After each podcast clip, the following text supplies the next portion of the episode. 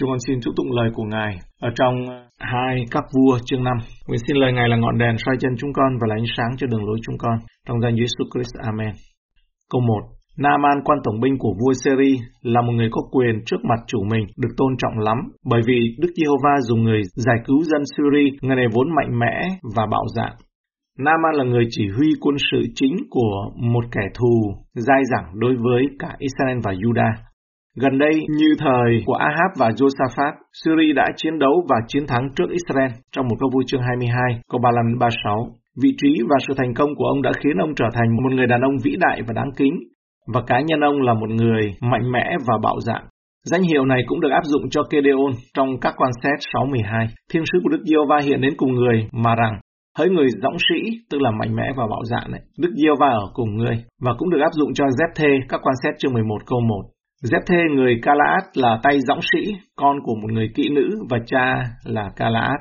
Và danh hiệu này cũng được áp dụng cho David một Samuel chương 16 câu 18. Một người trong vòng tôi tớ cất tiếng nói rằng, Này tôi đã thấy một con trai của Isai người Bethlehem, nó gảy đàn, một người chiến sĩ mạnh bạo, ăn nói khôn ngoan và mặt mày tốt đẹp, Đức yêu vào ở cùng người.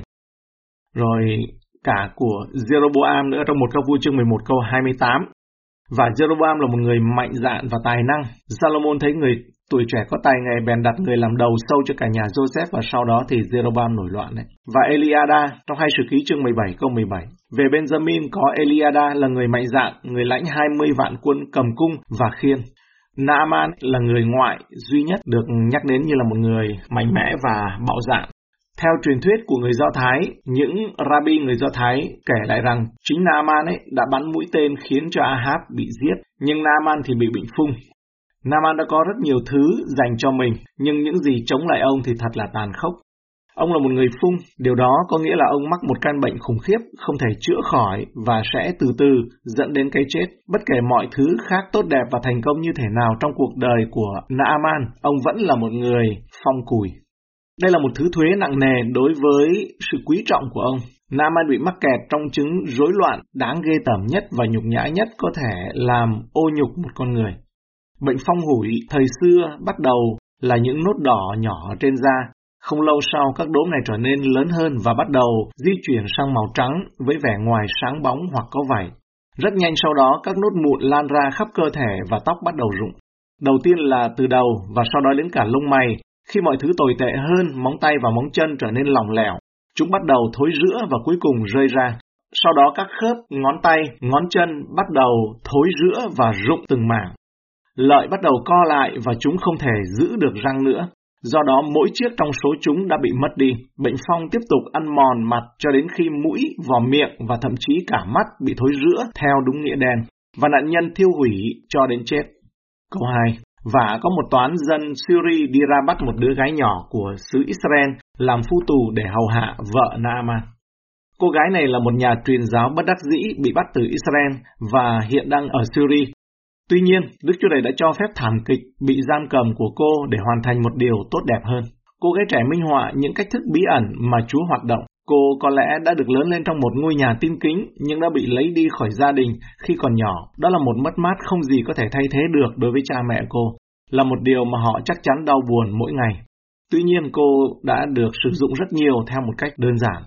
Câu 3. Một ngày kia, nó nói với bà chủ mình rằng, Ôi chớ chi chúa tôi đi đến cùng ông tiên tri ở Samari, người sẽ giải cứu chúa tôi khỏi bệnh phung. Cô gái trẻ này là một gương nhân chứng trung thành xuất sắc trong hoàn cảnh hiện tại của cô. Cô đủ quan tâm để lên tiếng và cô có đủ niềm tin để tin rằng Elise sẽ chữa lành căn bệnh phong cùi cho ông chủ. Và hãy xem những lợi ích của một nền giáo dục tôn giáo. Nếu như cô hầu gái nhỏ này đã không được nuôi dưỡng ở trong sự hiểu biết về Đức Chúa Trời thật, cô đã không phải là một công cụ của sự cứu rỗi tuyệt vời như trong câu chuyện này. Câu 4. Naaman đem các lời này thưa lại cho chúa mình mà rằng, đứa gái nhỏ ở xứ Israel có nói thế này, thế này. Vua Seri đáp, hãy đi, ta sẽ gửi thư cho vua Israel. Xem xét hồ sơ về các cuộc chiến giữa Israel và Syria được mô tả trong các chương trước có vẻ lạ là vua Syria lại gửi thư giới thiệu về tướng Naaman của ông ta. Có vẻ như là hai vị vua không nhất thiết phải được sắp xếp theo trình tự thời gian. Vì vậy, điều này có thể xảy ra trong thời điểm căng thẳng giữa Israel và Syria đã hạ nhiệt. Vậy Naaman đi đem theo mình 10 ta lân bạc, 6.000 đồng vàng và 10 bộ áo. đây ước tính rằng tính theo trị giá thời đó, Naaman đã mang theo mình hơn 1,2 triệu đô khi đến Israel. Tất cả những điều này cùng nhau cho thấy tình trạng của Naaman tuyệt vọng như thế nào và vua Syri muốn giúp đỡ ông cách tuyệt vọng làm sao.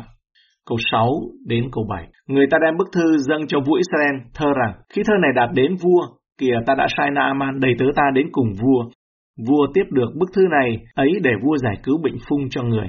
Khi vua Israel đọc thơ rồi liền xé quần áo mình và nói rằng Ông ấy sai người đến cùng ta để ta chữa khỏi bệnh phung cho. Ta há phải là Đức Chúa Trời có quyền làm sống làm chết sao? Khá nên biết và xem thấy rằng người tìm dịp để nghịch cùng ta.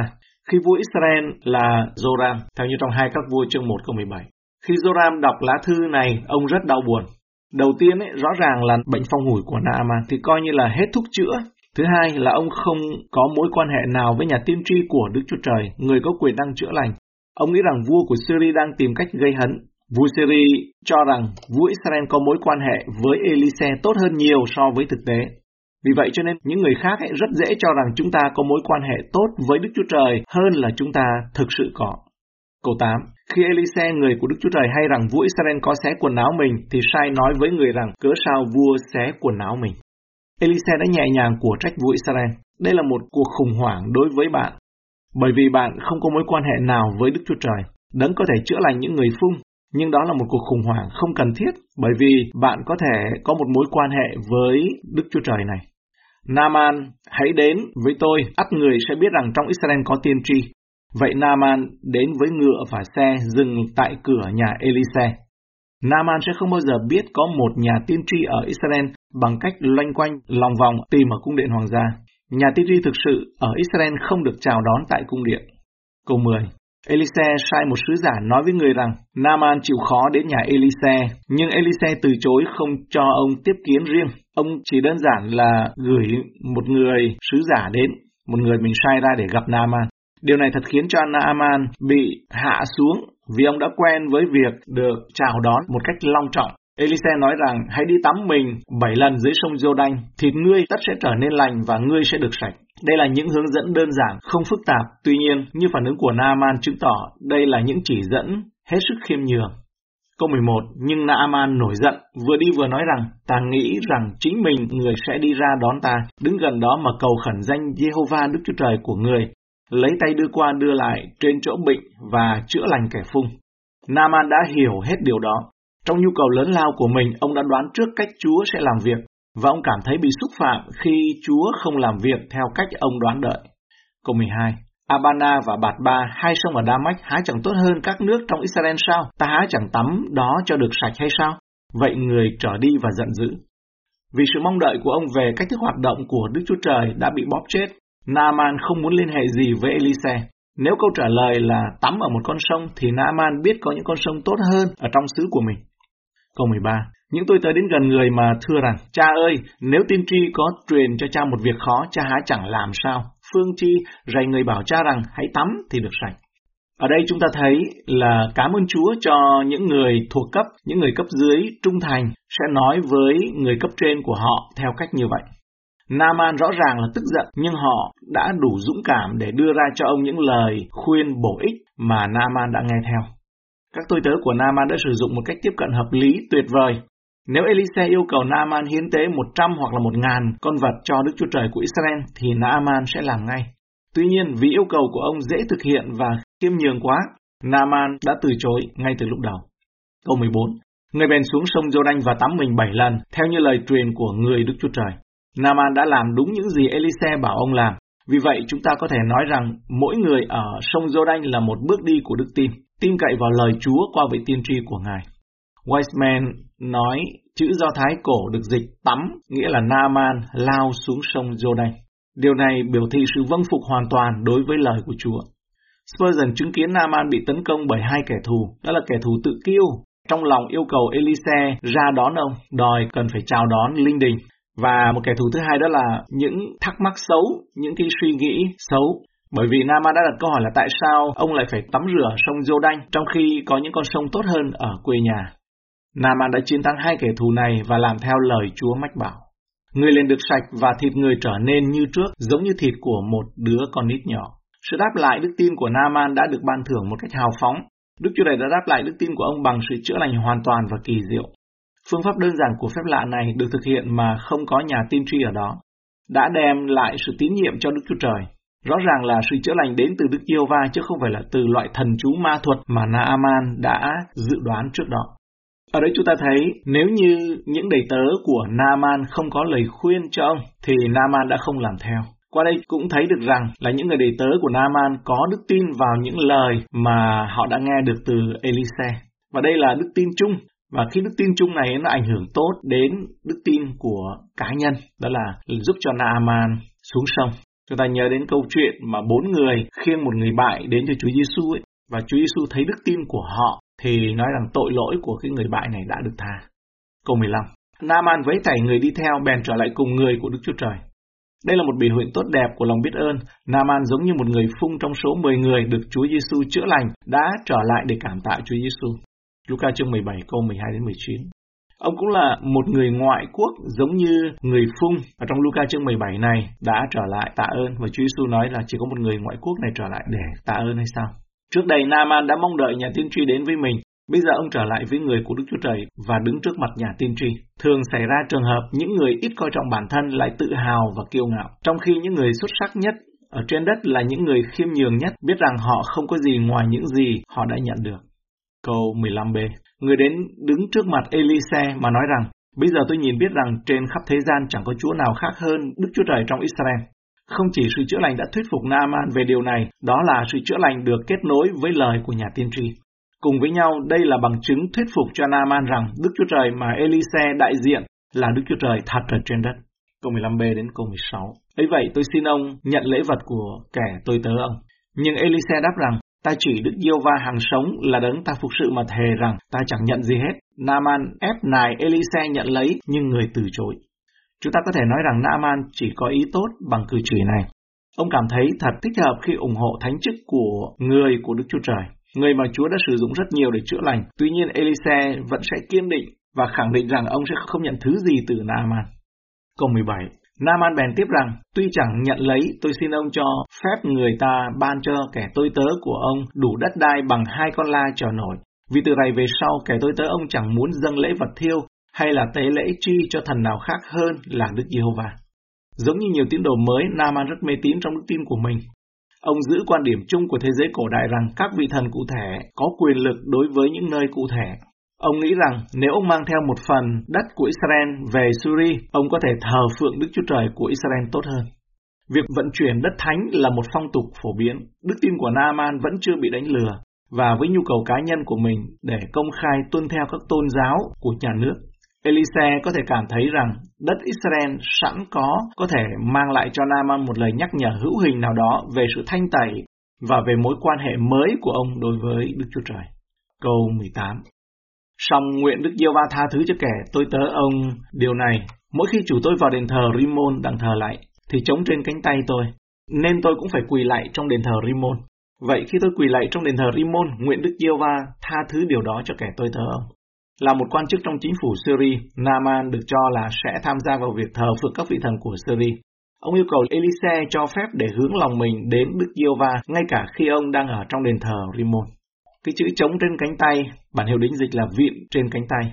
Trong tiếng Do Thái, không ngụ ý là hỗ trợ về mặt thể chất, dựa hay là chống, nhưng mà có thể nói là Naaman là cánh tay phải của nhà vua. Câu 19, Elise đáp với người rằng hãy đi bình yên. Khi Naaman đã lìa khỏi Elise, đi cách xa xa, bằng cách tán thành chung chung, nhưng không nói cụ thể có hoặc là không. Có vẻ như Elise đã để vấn đề cho Naaman và Đức Chúa Trời giải quyết việc này, không phải là phận sự của mình. Có lẽ ông tin tưởng rằng Đức Chúa Trời sẽ đích thân kết tội Naaman về điều này và ban cho ông sự chính trực và sức mạnh để tránh sự thờ hình tượng.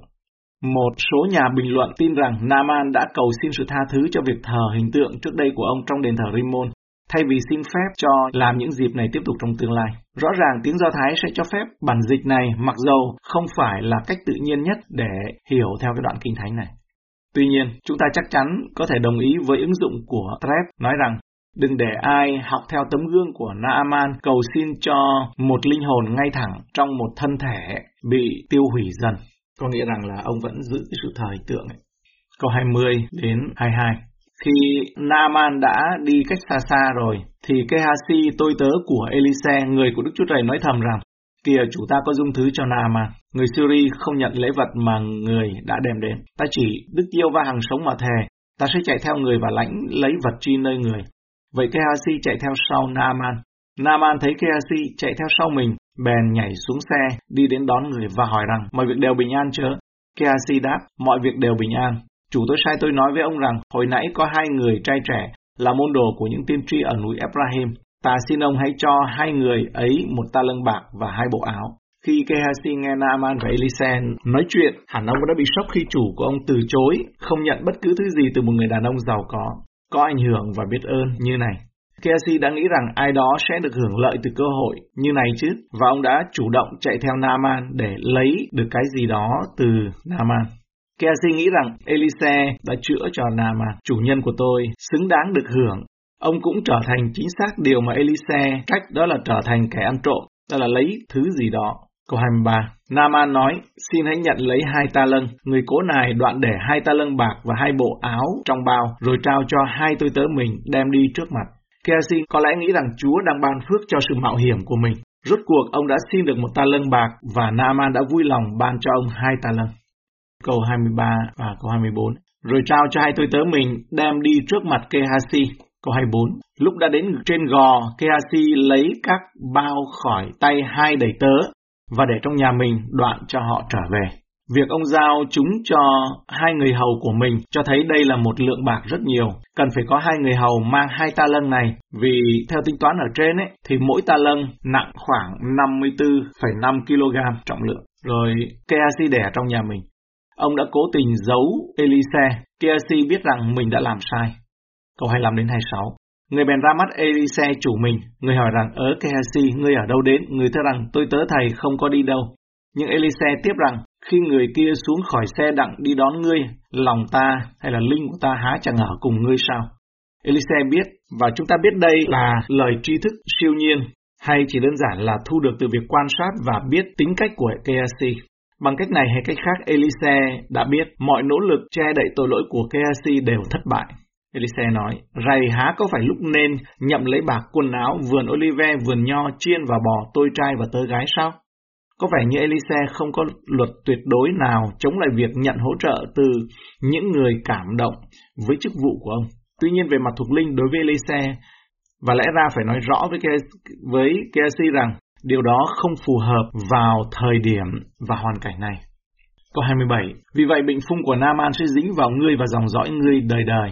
Keasi đi ra khỏi Elise bị tật phung trắng như tuyết. Keasi đã không mang tất cả những thứ này về nhà. Tuy nhiên ông muốn tất cả những thứ này, và Elise đã bóc trần cái lòng tham của Keasi.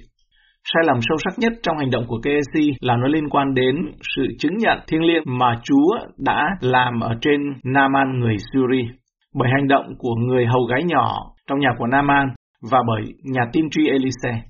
Hành động của KFC đó là hoàn toàn không quan tâm đến sự vinh hiển của Đức Chúa Trời. Và đây chúng ta tiếng Việt có thể nói là mua thần bán thánh. Ấy. Vì vậy, bệnh phong của Naaman sẽ đeo bám trên ông và con cháu của ông đời đời. Đây là một sự phán xét nghiêm khắc, nhưng là một người trong chức vụ, Kesi bị một bản án nghiêm khắc hơn khi ông cho phép mình tham những gì mà Naaman có. Ông chỉ nghĩ về số tiền mà Naaman sở hữu. Đức Chúa Trời cho phép ông giữ của cải Tức là vàng thì Naaman vẫn giữ, nhưng cũng ban cho ông một thứ khác mà Naaman mắc phải, đó là bệnh phong hủi rất là nặng. Gehazi không phải là người cuối cùng kiếm tiền một cách bất hợp pháp mà đã dính lời nguyền rủa của Chúa kèm với nó. Ở đây chúng ta thấy một người ngoại nhờ một hành động đức tin đã được chữa khỏi bệnh phong và một người Israel bị bệnh đó nguyền rủa. Hình ảnh này cho chúng ta thấy Chúa Giêsu nói ở trong Matthew chương 8 câu 11 đến 12 khi mà Chúa khen người ngoại có đức tin về sự để cầu xin Chúa làm phép lạ chữa lành, thì Ngài cũng nói rằng, ta nói cùng ngươi, có nhiều người từ phương Đông, phương Tây sẽ đến ngồi đồng bàn với Abraham, Isaac và Jacob trong nước thiên đàng, nhưng các con bổn quốc sẽ bị liệng ra trốn tối tăm ở ngoài, tại đó sẽ có khóc lóc và nghiến răng. Và đây là cái hình bóng, nói rằng chính các con cái bổn quốc là người Israel ấy, nếu như không tin vào đấng Messi của mình sẽ bị quăng ra ngoài nơi hỏa ngục ấy. Cảm ơn Chúa cho đây là trong cái bài học trong buổi sáng ngày hôm nay.